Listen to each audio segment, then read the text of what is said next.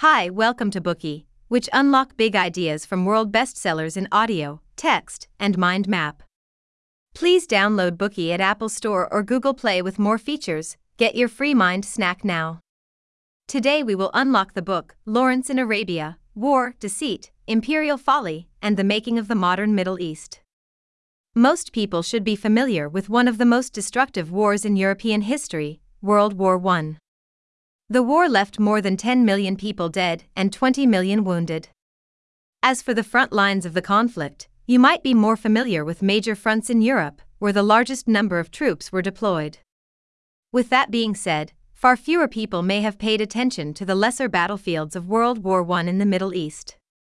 But in actuality, the situation in the Middle East was equally volatile and treacherous. The theater of war in the Middle Eastern was further complicated by the fact that it was not taken as seriously by the military leadership of the combatant nations. This gave a few military amateurs the chance to engage in operations. Undoubtedly, a prominent figure among those amateurs was Oxford archaeologist Thomas Edward Lawrence. Without a single day of military training, he transformed the situation on the desert battlefields and laid the foundations for the formation of the modern Middle East. Does hearing about this situation make you curious as to how an archaeologist got involved in the war? How did Lawrence single handedly change history and become a nearly legendary figure in the war? How did he become known as Lawrence of Arabia? You will find the answers to all these questions in the book. The book begins detailing Lawrence's relationship with the Middle East and his deeds during World War I, his military strategy, his schemes, his affection for the Arab people, his disapproval of imperialist policies, and efforts to support the struggle for Arab independence.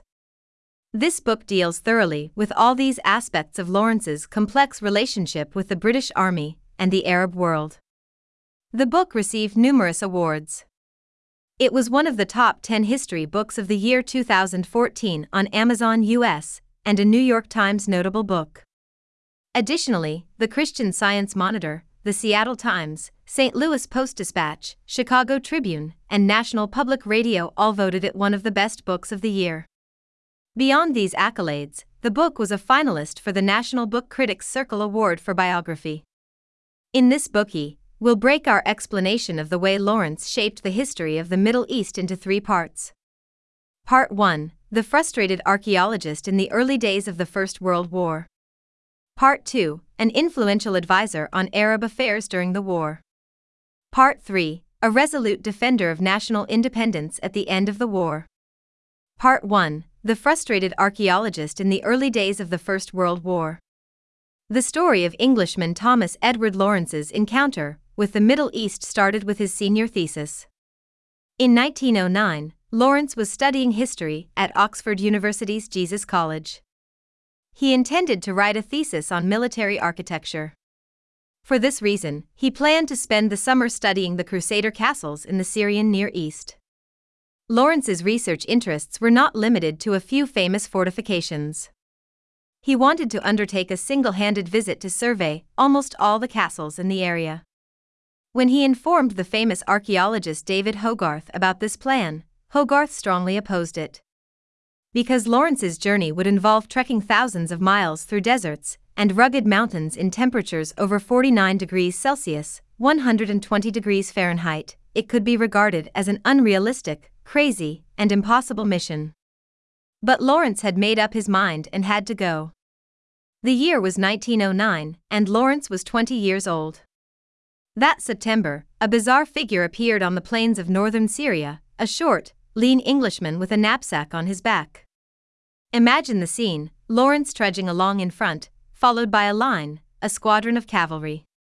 It turned out that the local Ottoman provincial governor was so interested in the British traveler that he entertained him with the same courtesy afforded a dignitary, and sent his horsemen to protect him. The journey made Lawrence fall in love with the desert people. The locals welcomed him with warmth and generosity. Even though the people were penniless, wherever he went, people invited him to their homes for dinner. So, after Lawrence returned to England and learned that Hogarth would be leading another archaeological expedition to the ancient ruins of Carchemish in northern Syria, he immediately pleaded with the great archaeologist to let him be part of the project.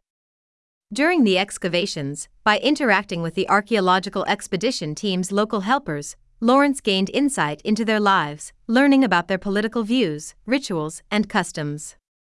His Arabic was becoming increasingly fluent, and Lawrence's popularity with the local Arabic population grew. Unlike some other delicate Europeans, Lawrence could walk for days without complaint, work hard for hours under the punishing sun without rest, and endure the pain of dysentery and malaria as calmly as the local people. Respect and admiration for the local Syrians' endurance made Lawrence begin to doubt, and for the first time, question the idea that the West should make it their business to enlighten and indoctrinate these supposedly underdeveloped people. He witnessed Arabs' nobility and felt that, instead, it should be the foreign visitors who should learn from the locals. All these formative experiences had a significant impact on Lawrence's future conduct during World War I. The war broke out in 1914. On one side were the Central Powers, comprising the German Empire, Austro Hungarian Empire, and the Ottoman Empire. In opposition, waging the imperialist war on several fronts were the Allied powers, made up of the British Empire, the French Third Republic, and the Russian Empire. On November 2, the Ottoman Empire entered the World War. Due to his expertise in Syria, Lawrence was assigned to the British Military Intelligence Unit in Cairo, Egypt. Lawrence was put in charge of the unit's map room. Some background knowledge will be useful before we go any further.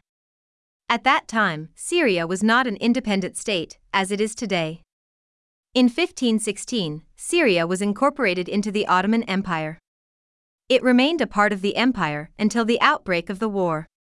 The Ottoman government enacted political oppression, and with ruthless economic greed, it plundered the Syrian people. Consequently, there was long standing conflict and downright hatred from the Syrians toward the Ottoman government.